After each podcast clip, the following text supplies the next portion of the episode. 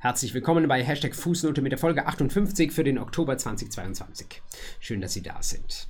Ich hoffe, Sie genießen ein paar goldene Oktobertage und bereiten sich vor auf ein spannendes Wintersemester, das Mitte des Monats beginnt in vollen Hörsälen, wo es um Zivilrecht geht und natürlich auch um die anderen Fächer. Um Sie dafür ein bisschen vorzubereiten und warm zu machen, hier die monatliche Fußnote wie immer mit dem Überblick über aktuelle Gesetzgebung, aktuelle Literatur und aktuelle Rechtsprechung.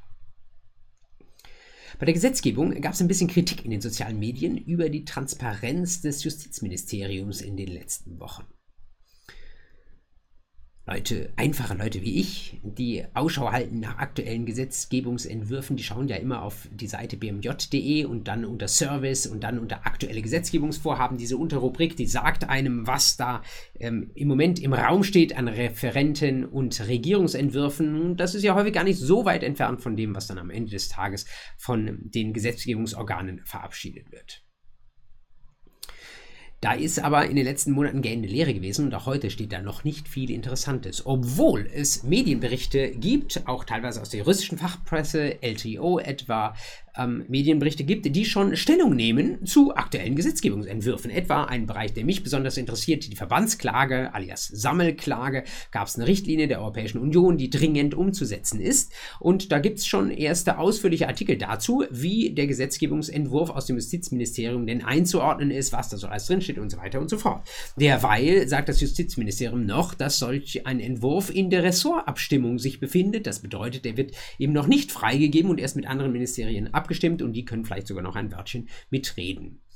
Und konsequenterweise findet man ihn nicht auf der Seite des bmj.de. Und das findet ein einfacher Bürger, jedenfalls geht es mir so, ich weiß nicht, ob es Ihnen auch so geht, dann vielleicht etwas kritikwürdig in Sachen Transparenz. Also ich finde, wenn es jemand zu sehen bekommt, dann nicht nur derjenige, der für LTO schreibt oder aus sonstigen Gründen vielleicht besonders gut mit dem Ministerium vernetzt ist, sondern ich finde, wenn man so einen Entwurf öffentlich macht, dann sollte er nicht durchgestochen werden, dann sollten alle gleichzeitig diesen Entwurf sehen können und dann idealerweise auch auf der Website des Justizministeriums. Also vielleicht wird der es ja in Zukunft besser. Da sind nicht alle ganz glücklich damit.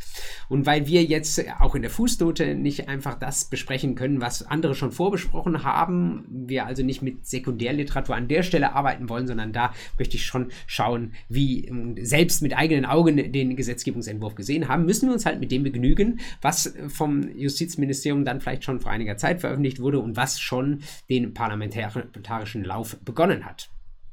Also nicht Verbandsklage, noch nicht jedenfalls, sondern ein Gesetz aus dem Bereich des Unternehmensrechts, das ich Ihnen in diesem Monat mitgebracht habe. Blowing Whistles steht drüber in der ersten Hälfte des Titels dieser Fußnote und genau darum geht's. Oder in etwas spröderem Amtsdeutsch Hinweisgeber oder Hinweisgeberschutz. Dazu gibt es ein Gesetz, weil es eine europäische Richtlinie gibt, die längst umzusetzen gab. Ein Hinweisgeberschutzgesetz, HINSCH in der Abkürzung. Das ähm, dürfte jetzt relativ schnell durch das Gesetzgebungsverfahren durchgehen und deswegen können wir schon ziemlich genau sagen, wie das Ganze aussehen wird. Es ist sowieso einigermaßen vorbestimmt schon durch die europäische Richtlinie. Diejenigen von Ihnen, die im Bereich Unternehmensrecht vertieft studieren, die sollten das auf jeden Fall sehen. Die anderen dürfen auch wissen, dass es ein solches Hinweisgeberschutzgesetz gibt oder demnächst gibt. Und Sie dürfen wissen, was so die grundlegende Idee dieses Gesetzes ist. Was eine Whistleblowerin oder ein Whistleblower ist, das wissen Sie wahrscheinlich ohnehin. Jemand häufig in einem Unternehmen, der von einem Rechtsverstoß Kenntnis erhält und dann das Ganze meldet. Und das ist etwas, was relativ häufig vorkommt und was relativ unbequem ist. Stellen Sie sich mal vor, der VW-Abgasskandal hätte jedenfalls in großen Teilen vermieden werden können, wenn frühzeitig jemand hingegangen wäre. Vielleicht nicht aus dem Top-Management, die das wahrscheinlich gesehen und gebilligt haben, aber vielleicht irgendwo aus dem mittleren Management jemand, ähm, der gesehen hätte, was da schief läuft und der gesagt hat, so kann es aber nicht gehen und der das gemeldet hätte. Oder ein aktuell von den Münchner Strafgerichten verhandelter Fall. Da gab es einen sehr, sehr bekannten Koch und dem liegt zur Last, der ist noch nicht zu einer Verurteilung gekommen, dem liegt zur, zur Last, ähm, Abgaben äh, zu, hinterzogen zu haben. Es geht da um die Manipulation von Kassensystemen. Und in, diesem äh, in dieser Strafverhandlung tritt jetzt ein Kronzeuge aus, ein auf, ein früherer Mitarbeiter dieses Kochs, der sagt, er hat damals geholfen, diese, er musste das tun, um seinen Job zu erhalten, diese Kassensysteme zu manipulieren. Und da konnten im Nachhinein Zahlungen rausgenommen werden. Und deswegen ähm, sind eben Steuern insgesamt in sehr, sehr erklecklicher Höhe hinterzogen. Schön wäre es doch gewesen, sagt jetzt der Whistleblowing-Gesetzesansatz, wenn so jemand das nicht erst nachher als Kronzeuge im Strafverfahren meldet, sondern wenn der frühzeitig eine Möglichkeit hat, irgendwo eine Eingabe zu machen, dass da etwas nicht richtig läuft. Oder ähm, häufiges Beispiel auch im Arbeitsrecht, da geht es um so Sachen wie Scheinselbstständigkeit. Unternehmen sparen sich illegalerweise Sozialabgaben, indem sie Leute nicht als eigene Mitarbeiter einsetzen, obwohl sie des dem arbeitsrechtlichen Gepräge nach sind, sondern so tun, als seien das Selbstständige. Davon hören auch regelmäßig andere Mitarbeiter im Unternehmen und wollen das melden. Und jetzt sagt eben der europäische und im Gefolge dessen der deutsche Gesetzgeber, das Melden ist nicht einfach genug. Es ist ja ohnehin schon äh, emotional schwer, in so einer Situation diesen Vorwurf überhaupt zu erheben. Ich bin üblicherweise einfacher Mitarbeiterin oder einfacher Mitarbeiter eines Unternehmens. Ich habe nichts davon, sondern nur Probleme, wenn ich andere auf diesen Rechtsverstoß aufmerksam mache. Denn ich gelte dann als Querulant, ich gelte als derjenige, der andere denunziert. Nachher gibt es dann doch nicht genügend Belege und ähm, dann werde ich vielleicht sogar im Gefolge dieser Sache rausgemobbt, weil man sagt, das ist derjenige, der hier so pedantisch meint, anderen Leuten das Recht lesen zu müssen. Dabei ist es doch viel komplizierter als gedacht. Äh, und damit macht man sich also keine Freunde. Es ist eine schwierige Sache, ähm, unschönes, hartes Feedback zu geben. Ähm, und äh, deswegen lässt man es lieber sein. Deswegen ähm, behält man es lieber für sich. Man hat einfach nur Probleme davon. Das ist die generelle Schwelle, die wir beobachten, wenn es darum geht, eine Whistle zu blowen. Deswegen sagt der europäische Gesetzgeber, das muss viel, viel einfacher werden. Wie soll es einfacher werden? Man soll jetzt in Folge dieses Gesetzes Meldestellen einrichten. Nicht jedes Unternehmen, aber jedenfalls diejenigen ab 50 Mitarbeiterinnen und Mitarbeitern. Meldestellen in zwei Formen. Einerseits interne Meldestellen, das ist eine Einheit des Unternehmens, die sich um solche äh, Whistleblowing, um solche Hinweisgeberfälle kümmert. Andererseits gibt es aber auch die Möglichkeit, eine externe Meldestelle einzuschalten. Das wäre also eine Stelle außerhalb des Unternehmens, wenn man vielleicht als derjenige, äh, der äh, den Hinweis geben will, nicht so ganz vertraut, dass sogar diese Stelle im Unternehmen einen solchen Hinweis tatsächlich unbefangen aufgreift. Es ist eine Gratwanderung, muss man allerdings auch sagen. Denn so schön das ist mit dem Hinweise geben, ist natürlich schon auch so, dass das Denunzieren und das gegenseitig einander Misstrauen etwas ist, was nicht gefördert werden soll. Also, dass man äh, alle Mitarbeiterinnen und Mitarbeiter voreinander auf der Acht sein müssen, weil sie Angst haben, dass wenn sie irgendwie mit dem kleinen Finger irgendwas falsch machen, dass dann sofort irgendjemand zu dieser Meldestelle rennt. Das ist ein Klima, was wir dann auch wieder nicht sehen wollen. Also, ähm, es lässt sich nicht so ganz voraussehen, wo dieses Gesetz am Ende des Tages hinsteuert. Ähm, ich selbst bin als, muss ich sagen, nicht Arbeitsrechtler und nicht Unternehmensrechtler so ein bisschen latent skeptisch, ob das viel mehr hilft als ähm, das, was wir heute schon haben, nämlich ein äh, auch für diese Art von Fehlern verantwortliches Management, das theoretisch ansprechbar sein sollte. Oder etwa der Betriebsrat, der ja gerade äh, heutzutage die Mitarbeitervertretung ist, der für Mitarbeiter da ist, für Mitarbeiterinnen und Mitarbeiter ein offenes Ohr haben sollte und der sich eigentlich ja solche Beschwerden oder solche Eingaben auch anhören müsste. Vielleicht ist es schon ein kleiner Stück, einen kleinen Schritt weiter, den man an der Stelle geht, weil der Betriebsrat natürlich für 100.000 andere Sachen auch zuständig ist und eine Meldestelle, die eine so enge Zuständigkeit hat, vielleicht ermuntert die doch noch ein bisschen mehr, da mal Whistleblowing zu betreiben. Wir werden es sehen. Ähm, ich glaube, das Gesetz wird nicht der große Durchbruch sein, ist aber immerhin die gesetzgeberische Anerkennung einer Wertschätzung derjenigen, die die unbequeme Last auf sich nehmen, auf Rechtsverschlüsse aufmerksam zu werden. Ich selbst bin mich da ein bisschen noch erinnert an die Sache äh, mit der Anwaltschaft. Äh, da gibt es ja, ja keine Meldestelle, aber die Anwaltskammer, ich weiß nicht, wie äh, nah Sie schon an die Anwaltschaft rangewachsen sind oder wie häufig Sie schon Praktika gemacht haben ähm, in einer Anwaltskanzlei, für die äh, Rechtsanwältinnen und Rechtsanwälte gibt es ja die äh, berufsrechtliche Selbstverwaltung. Das heißt, denen ist äh, eigentlich keine staatliche Behörde vorgeordnet, sondern die verwalten sich selbst mit einer Anwaltskammer. Und wenn da jemand einen Fehler macht, dann äh, kann er das rügen oder kann derjenige, der meint, er ist benachteiligt worden oder hat einen Fehler gesehen, der kann das bei der Anwaltskammer rügen, weil jemand anders sich nicht so verhalten hat, wie das Berufsrecht es gebietet. Und die Anwaltskammer kann verfolgen. Äh, wenn man sieht, wie behäbig und träge die Anwaltskammern das machen, dann dann fällt es einem schwer zu glauben, dass die Meldestellen, die jetzt durch das Hinweisgeberschutzgesetz geschaffen werden sollen, dass die da viel agiler werden sollen. Aber wer weiß, äh, lassen wir uns überraschen. Sie jedenfalls wissen jetzt, wo das Whistleblowing in der Zukunft im Gesetz verortet ist. Und wenn Sie es finden, dann finden Sie auch die Paragraphen zu den Meldestellen und das, was Sie sonst zentral zu diesem Gesetz wissen müssen. Ich denke, das Gesetz wird man, man, wird seine ersten Erfahrungen machen in den nächsten Jahren mit diesem Gesetz. Das Gesetz könnte durchaus nochmal überarbeitet werden. An all diejenigen unter Ihnen, die darüber nachdenken, eine Doktorarbeit zu schreiben äh, im Bereich der Rechtswissenschaften und die eine gewisse, anders als ich, eine gewisse Affinität haben zum Arbeitsrecht und zum Unternehmensrecht, ähm, die können vielleicht mal darüber nachdenken. Äh, warum nicht mal sich auch ein dann schon durchgelaufenes Gesetz anschauen, vielleicht ein paar Daten dazu erheben, wie das in den Unternehmen gehandhabt wird, inwieweit das die Fallzahl steigert, was am Ende dabei herauskommt und welche Vorschläge sich dadurch, daraus ableiten lassen, dazu, wie vielleicht dieses Gesetz an der einen oder anderen Stelle nochmal nachjustiert werden sollte.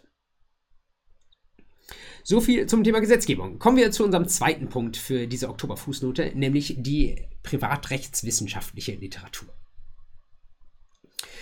Da möchte ich Ihnen zunächst einmal einen Beitrag vorschlagen zu lesen aus der Feder von Thomas Söpping und Katharina Groß aus der Computer und Recht CR vielleicht ein bisschen eine entlegene Zeitschrift und lange war sie auch nicht so gut zugänglich, aber seit einer Zeit ist sie im Juris-Abo mit drin. Und ähm, ich bin ja ein begeisterter Juris-Nutzer, natürlich kenne ich auch Back Online, aber Juris finde ich auch sehr schön. Ähm, und da ist es im Freitext, im Volltext frei verfügbar und äh, umso lieber empfehle ich Ihnen diese, äh, diesen Beitrag. CR 2022, 613 bis 620 die. Und worum geht's? Ähm, in der Überschrift äh, ist schon etwas sperrig gesagt, einzelne Rechtsfragen der Digitalisierung in der Automobilbranche. Digitalisierung in der Automobilbranche. Jetzt sagen Sie, damit haben Sie vielleicht nicht so viel zu tun mit der Digitalisierung der Automobilbranche, aber ich glaube, haben Sie schon. Ähm, Vielleicht fährt mancher von Ihnen Auto, äh, vielleicht äh, auch nicht regelmäßig, sondern nur ab und an oder geliehen oder geleast, ich weiß es nicht. Ähm, aber es ist doch, äh, ob man es gut findet oder nicht, ähm, ein Objekt, für das die Menschen um uns herum und manchmal auch wir selbst viel Geld ausgeben und ein Objekt, das sich doch dem Fortschritt nicht verschließt, das sich immer weiterentwickelt und wo mit Digitalisierung echt ganz, ganz neue Möglichkeiten ähm, aufgetan werden. Und ähm, was ich spannend finde an diesem Beitrag von Söbbing und Groß ist, dass erstmal die Rechtstatsachen, wie man sagt, beleuchtet werden. Es wird also angeschaut, wo stehen wir eigentlich gerade in der Digitalisierung der Autoentwicklung und was macht das? Welche neuen Rechtsfragen wirft das aus? Was habe ich als Käuferin, als Käufer eines Fahrzeugs zum Beispiel für zusätzliche Rechte, wenn mein äh, Fahrzeug nicht so aussieht wie vor 50 Jahren, sondern wenn es mit Software ausgeladen ist? Stichwort Ware mit digitalen Elementen oder 327 folgende. Es ist aber auch ein Thema des Datenschutzes. Was wird da heute alles an Daten gesammelt durch die verschiedenen Kameras. Einerseits Daten gesammelt von den Leuten, die außerhalb des Fahrzeugs sind, aber es werden auch sehr, sehr viele Daten gesammelt über die Person, die dieses Auto fährt bei jedenfalls bei den Autos, die heute vom Stapel laufen, die können sehr, sehr viele ähm, Bewegungsspuren und Bedienspuren ihrer Nutzerinnen und Nutzer aufzeichnen. Also, wenn Sie einen Stein aufs Gaspedal lesen, wenn Sie ein böser Raser sind, dann weiß das Ihr Auto. Und im Zweifel weiß es auch Ihr Autohersteller oder Ihre Autoverkäuferin. Und das ist datenschutzrechtlich natürlich keine uninteressante Frage. Und letztlich ähm, ein drittes Thema, das die beiden anschneiden in ihrem Beitrag, Cybersecurity, auch ein Thema, das, glaube ich, stark unterschätzt wird, das für diejenigen von Ihnen, die ein Forschungsthema suchen, unbedingt zu empfehlen ist und wo Sie sich natürlich vorstellen können, das ist auch ein sehr großes und, und wichtiges Thema für die Autobauer. Ähm, wenn ein Auto schon so stark digital beeinflusst und gesteuert wird, dann muss man auch dafür sorgen, dass dieses Systemauto nach außen einigermaßen sicher ist. Und auch das kommt natürlich nicht nur als tatsächliche Herausforderung, sondern mit entsprechenden Rechtsfragen daher. Das beginnt bei der Frage, ob es ein Mangel ist, wenn ich ein äh, Fahrzeug ähm, erwerbe, das ähm, an der Stelle einfach suboptimal ausgestattet ist. Oder auch die Frage, ob mir da im Nachhinein etwas abgeschaltet werden kann oder ob mir da im Nachhinein etwas zugeschaltet werden muss. Vielleicht haben Sie gelesen davon, dass ein großer bayerischer Autohersteller ähm, Autos verkauft, die äh, eigentlich, glaube ich, eine Sitzheizung oder so ein Feature eingebaut haben. Das ist aber nicht freigeschaltet und erst wenn Sie einen Aufpreis zahlen, einen monatlich, dann bekommen Sie irgendwie die Sitzheizung freigeschaltet. Das sind alles wahnsinnig spannende Fragen. Und wenn Sie einfach mal so einen Rundumblick sehen wollen, äh, darüber, welche Rechtsfragen Fragen äh, es da gibt, aber auch was die Autos von morgen können werden, dann sind sie bei diesem CR-Aufsatz sehr, sehr gut bedient. Den zweiten Beitrag, den ich Ihnen empfehlen möchte, das ist wahrscheinlich der abgefahrenste. Aus der Feder von Alexander Scheuch und Marcel Scholz, geschrieben in der JA 2022 auf den Seiten 793 bis 799. Und eigentlich sagt der Titel schon alles, nämlich Steuerrechtliche Berührungspunkte des examensrelevanten Zivilrechts. Examensrelevanz ist natürlich so dieses große Etikett, mit dem sie viel hin und her gescheucht werden. Das möchte ich jetzt hier gar nicht irgendwie groß apostrophieren. Ähm, aber ähm, was in diesem Titel natürlich schon der Punkt ist, ähm, dem Steuerrecht können Sie auch mit dem ganz normalen Staatsexamen nicht ganz entgehen. Also ein ganz grobes Grundwissen davon, in welche Bereiche sich das Steuerrecht gliedert und ähm, wo das für Sie in Ihrem Leben, aber auch in Ihrer Klausur mal zumindest indirekt wichtig werden könnte das dürfen sie tatsächlich haben. Und das vermittelt dieser Beitrag, wie ich finde, sehr, sehr gut. Er erläutert erstmal, was es überhaupt ist, die Einkommensteuer, die Sie vielleicht bisher noch nicht so viel gezahlt haben, aber die irgendwann kommt. Äh, was hat es mit der Umsatzsteuer auf sich und was äh, sind so die Tatbestände, an denen der Steuergesetzgeber an der Stelle anknüpft und wo kann man Steuern überall verkürzen und wird es deswegen steuerrechtlich, manchmal auch steuerstrafrechtlich problematisch. Vielleicht haben Sie schon mal gehört von so Sachverhalten wie Schwarzarbeit oder Unterverbriefung, also ich ähm, äh, kaufe ein Grundstück, gebe aber beim Notar, um Kosten zu sparen und nicht nur Notarkosten, sondern dann häufig auch Steuern, einen zu niedrigen Kaufpreis an. Oder von äh, den beiden Autoren sehr, sehr groß behandelt, der Irrtum über die Steuerbarkeit eines bestimmten Sachverhalts. Ich denke mir, das löst keine Steuern aus, dann erfahre ich nachher davon und dann die Frage, ja, wenn ich so viele Steuern zahlen muss, kann ich dann von diesem Geschäft wieder nach den Regeln der Irrtumsanfechtung 119 Abstand nehmen. Vielleicht müssen Sie den Beitrag zweimal lesen, weil Steuerrecht eben ein Bereich ist, der den meisten von uns, jedenfalls mir ging das damals so nicht so ganz einfach runtergeht. Aber da Sie am Ende des Tages sowieso Steuern zahlen müssen, glaube ich, ist das gut investierte Zeit, wenn Sie diesen Beitrag dann vielleicht sogar noch ein zweites Mal lesen. Und das bringt mich zu meinem dritten Beitrag, den ich Ihnen empfehlen möchte. Ein, aus der JUS 2022, Seiten 906 bis 910, aus der Feder von Yannick Otto und Mathis Hoffmann.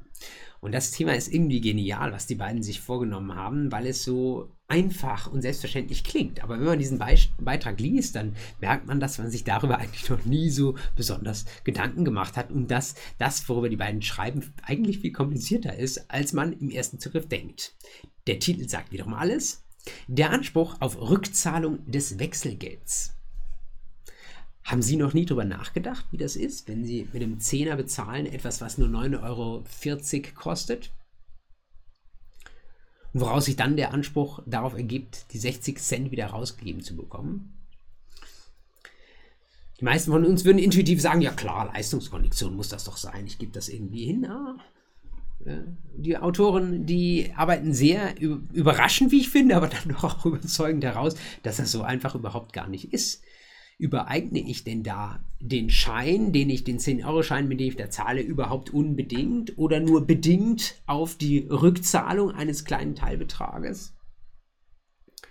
Kann ich den Ganzen irgendwie den Rechtsgrund nehmen oder muss ich nicht vielleicht sagen, ja, um den 10-Euro-Schein herzugeben, ist der Rechtsgrund doch jedenfalls mal grundsätzlich da und der ist vielleicht auch ein Stück weit unteilbar. Jedenfalls ist das in der Rückübertragung unteilbar. Ich kann dann nicht irgendwie über 8,18 gehen und sagen, ähm, ja, für einen Teil war diese Zahlung ohne Rechtsgrund, deswegen geben wir einen Teil dieses Scheines wieder heraus. Den können wir halt nicht zerschneiden. Das kommt, da kommen wir mit dem Bereicherungsrecht nicht so gut hin. Natürlich, mit Biegen und Brechen geht alles. Aber ähm, äh, anders als ich dachte, als ich den Beitrag angelesen habe, haben die beiden, Yannick Otto und Matthias Hoffmann, mich überzeugt, dass es wahrscheinlich mit dem Bereichungsrecht keine so gute Idee ist. Und dann gibt es ein paar abgefahrene Ideen, wie man diesen Anspruch auf Rückzahlung des Wechselgelds hinkriegt. Zum Beispiel, ich erwähne jetzt wirklich nicht alles, sondern nur ähm, einiges, was da denkbar ist, einen Tauschvertrag oder eine Erfüllungsvereinbarung. Das ist das, was die beiden am letzten letztlich äh, vorziehen. 364 Absatz 1. Ich gebe den Schein mal erfüllungshalber hin und im Anschluss daran muss mir dann das Wechselgeld zurückgezahlt werden. Ich erspare Ihnen jedenfalls an dieser Stelle in der Fußnote Details, Details der juristischen Konstruktion. Ähm, nicht, weil ich nicht diese drei Minuten investieren wollte, sondern weil ich glaube, Sie sollten diesen Beitrag wirklich unbedingt mal lesen. Ähm, ist Ihnen vielleicht bisher das Thema noch nicht begegnet, so ging es mir jedenfalls. Und ich habe ja schon ein paar mehr Jahre auf dem Buckel als Sie. Ähm, aber wenn das jetzt in der EU so prominent kommt, äh, dann meine ich, äh, dann werden da Leute darauf aufmerksam werden. Äh, Leute, die Klausuren stellen äh, und ähm, weil das Ganze eigentlich Standardklaviatur ist, können sie dem nicht ausweichen. Und ähm, auch da äh, keine Angst vor Klausuren und so weiter. Aber wenn man schon sagt, ab und an sollte man ähm, Ausbildungszeitschriften, Beiträge lesen, dann meine ich, ist dieser Beitrag in der Use doch einer, den man gelesen haben sollte. Den kann man wunderbar in eine Klausur umformulieren, die einfach daherkommt, aber am Ende des Tages, ja, vielleicht doch, ja, super schwierig ist, aber für Sie dann einfach sein wird. Denn wenn Sie diesen Beitrag einmal gelesen haben, vielleicht sich das in einer Lösungskizze für den Fall, der da im Hintergrund steht, einmal skizziert haben, dann glaube ich, ist es für Sie überhaupt nicht mehr schwer. Und da kann es doch nichts Besseres geben bei so einem Beitrag, dass es vorher sehr schwer war, Sie aber eigentlich das, den Werkzeugkasten kennen und dann indem sie es einmal sich angeschaut haben, auch wissen, wo der Hase hinlaufen muss. Also auch dieser Beitrag sei Ihnen sehr zur Lektüre anhand gegeben. Und das bringt mich zu der dritten Kategorie, nämlich der Rechtsprechung. Spannende Rechtsprechung mal wieder in den letzten Wochen. Ich beginne mit einem Thema, das uns so ähnlich schon einmal vor ungefähr einem Jahr beschäftigt hat, nämlich gutgläubiger Fahrzeugkauf. Oder man müsste etwas präziser in der Terminologie sagen, gutgläubiger Fahrzeugerwerb. Das Gutgläubige spielt ja nicht auf schuldrechtlicher, sondern natürlich auf dinglicher Ebene eine Rolle. Sie erinnern sich damals, das war der Probefahrtfall, den wir auch hier besprochen haben und der wahrscheinlich in jeder Ausbildungszeitschrift inzwischen dreimal gelaufen ist. Den wiederhole ich an dieser Stelle nicht. Einiges, aber zum Hintergrund solcher Fälle haben Sie ja an der Stelle wahrscheinlich sich schon angeschaut. Es ging jetzt vor dem BGH ähm, um einen, eine sehr präzise und enge Frage aus einem sehr, sehr ähnlichen Sachverhalt. Ich habe ihn mal genannt, Zulassungsbescheinigung Teil 2. Sie sollten wissen, das hieß früher Kraftfahrzeugbrief oder Kfz-Brief. Heute nennt man das nicht mehr so, sondern eben Zulassungsbescheinigung Teil 2 ist halt einfach so ein Papier, ähm, wo ein paar Sachen zum Fahrzeug und dem Halter draufstehen. Entscheidung des BGH vom 23. September 22, 5ZR 148 aus 21. Wie ist es, wenn derjenige, der ein Fahrzeug veräußert, nicht die tatsächliche Eigentümerin ist, sondern irgendjemand anders? Dann können wir nicht mehr über einen normalen Erwerb nach 929 Satz einsprechen, sondern brauchen wir die Gutgläubigkeit des 932 zusätzlich dazu. Und jetzt ist immer die Frage, woran kann der gute Glaube ähm, an knüpfen. Da war eigentlich schon vor dieser BGH-Entscheidung äh, ziemlich klar, ähm, man darf nicht einfach in den leeren äh, Raum, in die leere Luft hinein gutgläubig sein, sondern das Fahrzeug und seine Papiere müssen vollständig sein. Das bedeutet, dieser Kfz-Brief, der muss da sein. Den muss ich einsehen können. Und wenn der mir nicht vorgelegt wird beim Fahrzeugerwerb, dann muss ich mir den vorlegen lassen. Vorlegen lassen. Nur dann bin ich als Erwerber gutgläubig. Das passt damit zusammen, dass man bei 932 sagt, für die Voraussetzungen des Erwerbs äh, und für die Voraussetzungen hier der Gutgläubigkeit, ähm, im Grundsatz haben wir eine Beweislast auf ähm, Seiten des Erwerbers. Das heißt, ähm, der muss Beweis dafür anbieten oder am Ende des Tages auch bringen, dass der Erwerb als solcher funktioniert hat. Aber Sie haben auch gelernt, 932 Absatz 2 aus der Formulierung, die dann negativ ähm, gefasst ist vom Gesetzgeber, können Sie im Gegenschluss entnehmen, dass es eine gesetzliche Vermutung dafür gibt, dass der gute Glaube da ist. Das scheint sich zu widersprechen, soll aber so sein. Wir haben eine Vermutung zugunsten des Erwerbers, eine Vermutung zugunsten des guten Glaubens. Diese Vermutung greift aber nur, wenn der Erwerber tatsächlich sich gerade auch dieses Dokument, diesen ehemaligen Kfz-Brief, die Zulassungsbescheinigung Teil 2, sich auch hat vorlegen lassen. Die Frage ist nur, muss er das dann tatsächlich auch beweisen, dass er sich diesen Kfz-Brief, diese, die, dieses Papier hat vorlegen lassen? Und da hat der BGH jetzt äh, genau an dieser Stelle eine wichtige Klarstellung getroffen und hat gesagt, auch wenn ich als Erwerber nicht beweisbelastet bin für den guten Glauben, ich habe so etwas Ähnliches, lernen Sie im Prozessrecht kennen, die sekundäre Darlegungslast. Ich muss grundsätzlich mal vorbringen und auch darlegen, wie das gewesen sein soll mit dem Papier, das mir vorgelegt wurde. Also ich kann nicht einfach ganz plump behaupten, ja, Kfz-Brief habe ich gesehen, sondern ich muss schon irgendwie sagen, ähm, ob der professionell aussah, an welchem Tag mir der in welchem Rahmen vorgelegt wurde. Ich muss gewissermaßen das irgendwie anschaulich erzählen, wie das passiert ist. Aber nachweisen muss ich nicht. Muss ich es nicht. Und eine weitere Klarstellung des BGH, häufig lässt sich das ja nicht nachweisen, dass dieser ähm, Kfz-Brief tatsächlich auch vorgelegt wurde. Ich muss als Erwerber diesen Kfz-Brief, diese Zulassungsbescheinigung Teil 2, nicht übernommen haben. Es reicht, wenn sie mir vorgelegt wurde. Das ist dann nämlich häufig ein Fall, der zu diesem Nachweisproblem führt. Wenn ich als Erwerber sage, ja, das Papier habe ich gesehen, aber das hat der ähm, Veräußerer dann wieder mitgenommen. Da sagte in diesem Fall die Eigentümerseite, die klagte, ähm, naja, äh, wenn der Brief nicht übergeben wird, dann muss ich doch als Erwerber misstrauisch werden. Und dann sagt der BGH, nein, es gibt da insbesondere im internationalen Fahrzeughandel, gibt es manchmal Gründe, weswegen der Veräußerer dieses Papier vorlegt und doch selbst wieder mitnimmt und erst später in anderem Kontext das Papier dann tatsächlich die Seiten wechselt. Das spricht nicht, obwohl er so ein bisschen schief ausschaut von außen, das spricht nicht zwingend gegen einen gutgläubigen Erwerb. Und auch an dieser Stelle reicht es, wenn ich plausibel erzähle als Erwerber, wie das mir vorgelegt worden sein soll und dass das jedenfalls wie ein echter Kfz-Brief aussah. Und wenn ich diese Geschichte plausibel und glaubwürdig erzähle, dann bin ich raus aus meiner sekundären Darlegungslast. Dann liegt der Rest der Beweislast tatsächlich beim Veräußerer. Und wenn der nicht zeigen kann, dass diese Vorlage so nicht stattgefunden hat, dann Pech gehabt, gehen wir mit der Vermutung des 932 Absatz 2 von gutem Glauben aus und damit funktioniert der gutgläubige Erwerb und der 985, der regelmäßig geltend gemacht wird von Seiten des früheren Eigentümers, muss deswegen scheitern.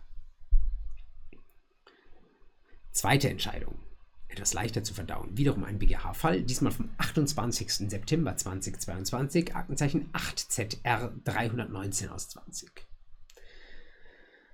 von mir und ich glaube auch von einer ersten Besprechung, die ich gesehen habe, überschrieben ähm, mit dem Etikett, das äh, auch im Sachverhalt prangte, nämlich Versandkosten Wucher, Ausrufezeichen, Ausrufezeichen.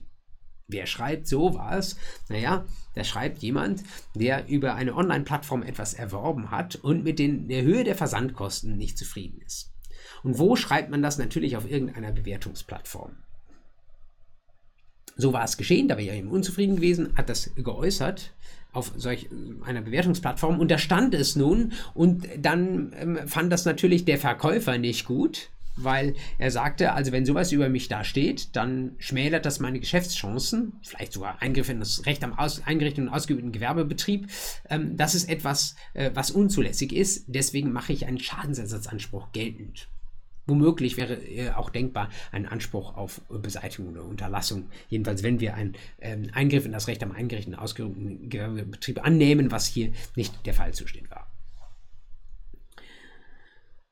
Wie würden Sie entscheiden? Ja, äh, BGH hat, äh, wie ich finde, an einer Hinsicht überzeugend entschieden, in einer anderen Hinsicht äh, bei der Gesetzesanwendung etwas äh, überraschend entschieden. Er hat sich nämlich nicht auf 823 Absatz 1 äh, fokussiert, sondern auf einen vertragsrechtlichen Anspruch. Wie würden Sie einen vertragsrechtlichen Schadensersatzanspruch begründen eines Verkäufers gegen einen Käufer, der da so eine Ansage macht, Versandkosten Wucher? Bei näherem Hinsehen ähm, schon überzeugend, nämlich 241 Absatz 2 BGB. Nebenpflichtverletzung. Rücksichtnahme ist geschuldet nach 241 Absatz 2 auf die Interessen meiner Vertragspartnerin und selbst wenn die Versandkosten hoch sind, darf ich diese Person nicht in irgendwelchen, also solange die einigermaßen im Rahmen sind, nicht mit drastischen Worten in irgendwelchen Bewertungsplattformen schlecht machen. So die Aussage der hier klagenden Verkäuferin. Wie hätten Sie entschieden? BGH sagt nein. Äh, und zwar deswegen, weil er sagt, das ist keine Pflichtverletzung. Wucher ist natürlich ein Recht von, von uns Juristinnen und Juristen sehr ausgefüllter Begriff. Das ist, das wissen Sie, ich meine 291 StGB sogar ein Straftatbestand, nicht nur 138 ähm, BGB ein Nichtigkeitsgrund ähm, für einen Vertrag. Also eine sehr, sehr harsche juristische Konsequenz, die sich daran gründet, aber äh, knüpft. Aber trotzdem sagt der BGH, das ist ein Begriff, der auch ähm, der auch ähm, im, in, der Laiensprache sehr, sehr häufig verwendet wird, der da nicht zwingend so besetzt ist, wie das bei den Juristen der Fall ist. Und der BGH geht noch einen Schritt weiter und sagt, wir müssen letztlich in diesen Begriff auch der vertraglichen Pflichtverletzung rein interpretieren, ähm, das Recht zur freien Meinungsäußerung, Artikel 5 Absatz 1 des Grundgesetzes. Und diese Unterscheidung kennen Sie ja wiederum aus dem Strafrecht, 185 Folgen der StGB. Wie ist das bei der Beleidigung? Ähm, da müssen Sie immer abwägen äh, zwischen dem äh, dem Ehrschutz des Opfers und der Meinungsäußerungsfreiheit des Täters. Und dort im Strafrecht ist eigentlich relativ klar, auch dort unter Hinzunahme der ähm, Grundrechte, dass man sagt, wenn es eine schmähende Beleidigung ist, eine Schmähkritik, dann ist es etwas, was die Meinungsfreiheit überstrapaziert. Aber wenn wir dort nicht sind, wenn wir nicht so ähm, äh, drastisch in der Wortwahl sind, sondern nur sehr, sehr deutlich, dann ist das freie Meinungsäußerung. Und dann jetzt zurück zu 241 Absatz 2 kann das auch keine Nebenpflichtverletzung des Vertrages sein. Und wenn es keine Nebenpflichtverletzung des Vertrages ist, kriegen wir aus 280 Absatz 1 auch keinen Schadensersatz dazu.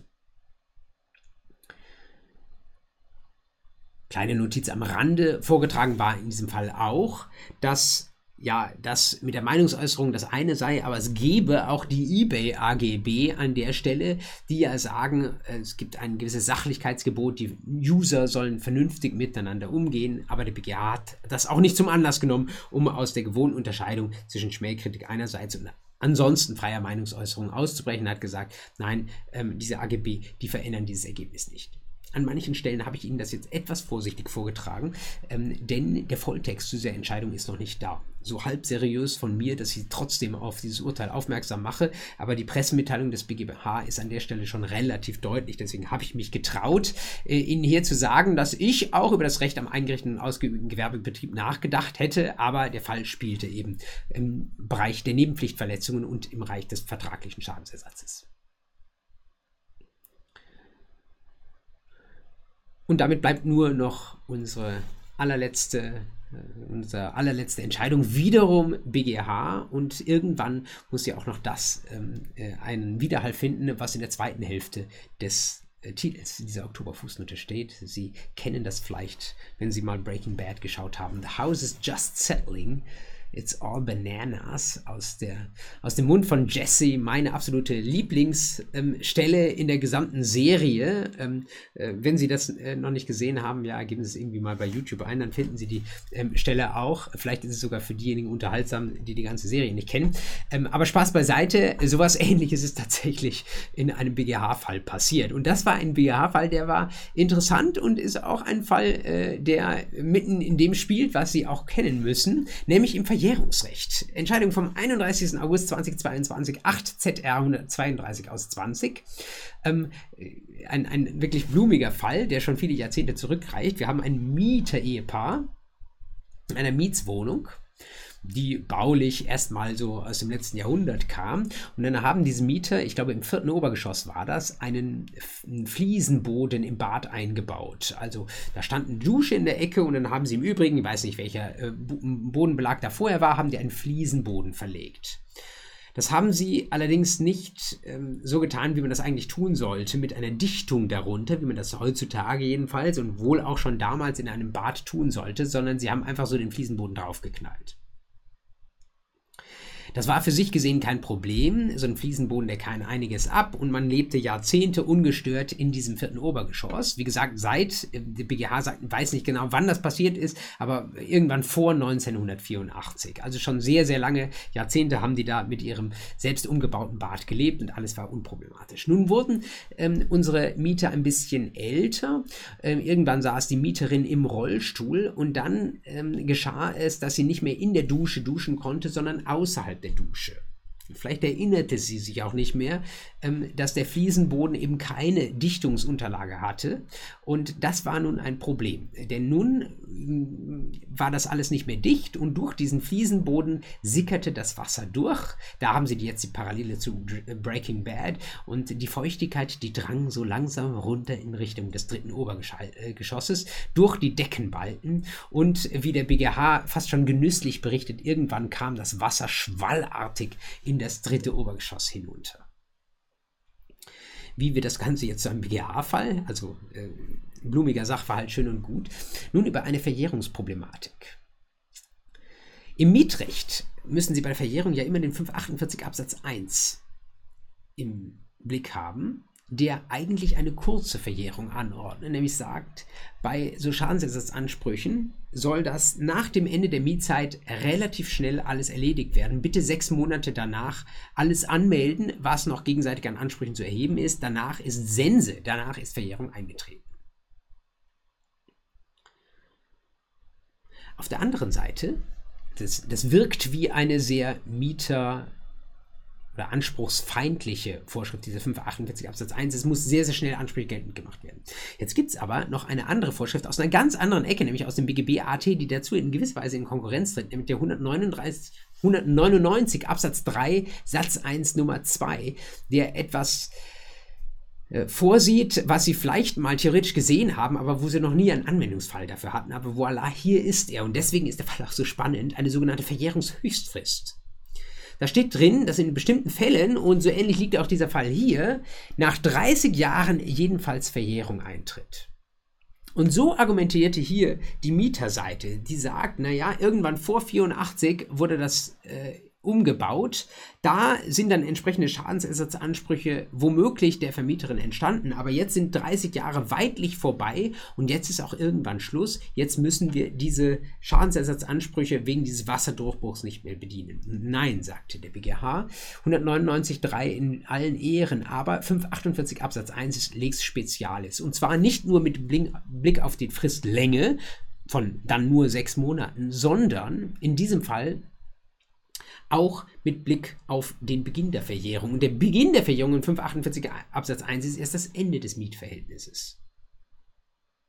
Also 548 Absatz 1 schlägt den 199 Absatz 3 Satz 1 Nummer 2 keine 30-jährige Verjährung, wenn das Mietverhältnis tatsächlich immer noch auch nach 30 oder 40 Jahren weiterläuft. Dann kann in diesem Fall unsere Vermieterin immer noch Schadensersatzansprüche geltend machen. Passen Sie also auf, wenn Sie gedenken, länger in Ihrer Wohnung zu machen, äh, zu bleiben, schauen Sie trotzdem, dass Sie die Wohnung pfleglich behandeln, sonst kann Sie das viele Jahrzehnte später noch einholen. So war es in diesem Fall. Ich glaube, inzwischen standen auf der beklagten Seite die Erbinnen und Erben der Dame. Also ähm, ist es vielleicht, kann man sagen, halb so schlimm, aber jedenfalls mit Blick auf diese Verjährungsthematik sehr, sehr interessant, weil sie diese beiden in eigentlich abstrakt bekannten Normen miteinander verknüpft, aber eben nicht nur mit Blick auf die Verjährungsfrist, Dauer, sondern auch mit Blick auf die Frage, wann läuft diese Frist an. Genug für heute, würde ich sagen, genug für den Oktober 2022, jedenfalls von Seiten von Hashtag Fußnote. Ich wünsche Ihnen jetzt weiter eine gute Zeit, einen guten, ein gutes Reinkommen in dieses Wintersemester. Ähm, es wird nach all dem, was man hört, trotz der Infektionszahlen, die um uns herum schwirren, ein normales Wintersemester. Das bedeutet, all das, was Sie jetzt erleben, ist nicht mehr Ausnahmezustand, sondern spätestens jetzt ist das wieder Normalzustand. Wenn Sie es gut finden, freut es mich für Sie. Wenn Sie es nicht so gut finden, dann äußern Sie Feedback, blowen Sie eine Whistle, tun Sie das äh, so konstruktiv, äh, dass wir als Lehrkörper damit gut umgehen können und dass wir wissen, was wir anders, was wir besser machen können. Das dürfen Sie natürlich auch mir sagen zu all meinen Lehrangeboten, die ich für Sie zur Verfügung stelle.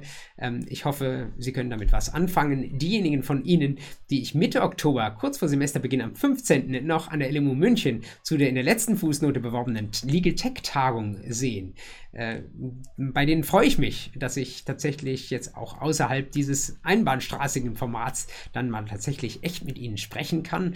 Ähm, äh, wenn Sie sich noch nicht angemeldet haben, tun Sie es unbedingt jetzt sofort. Es würde mich sehr freuen, Sie dort zu sehen. Ansonsten wieder Anfang November, dann ist ja bald schon Weihnachten, die nächste Fußnote 59. Bis dahin eine gute Zeit für Sie.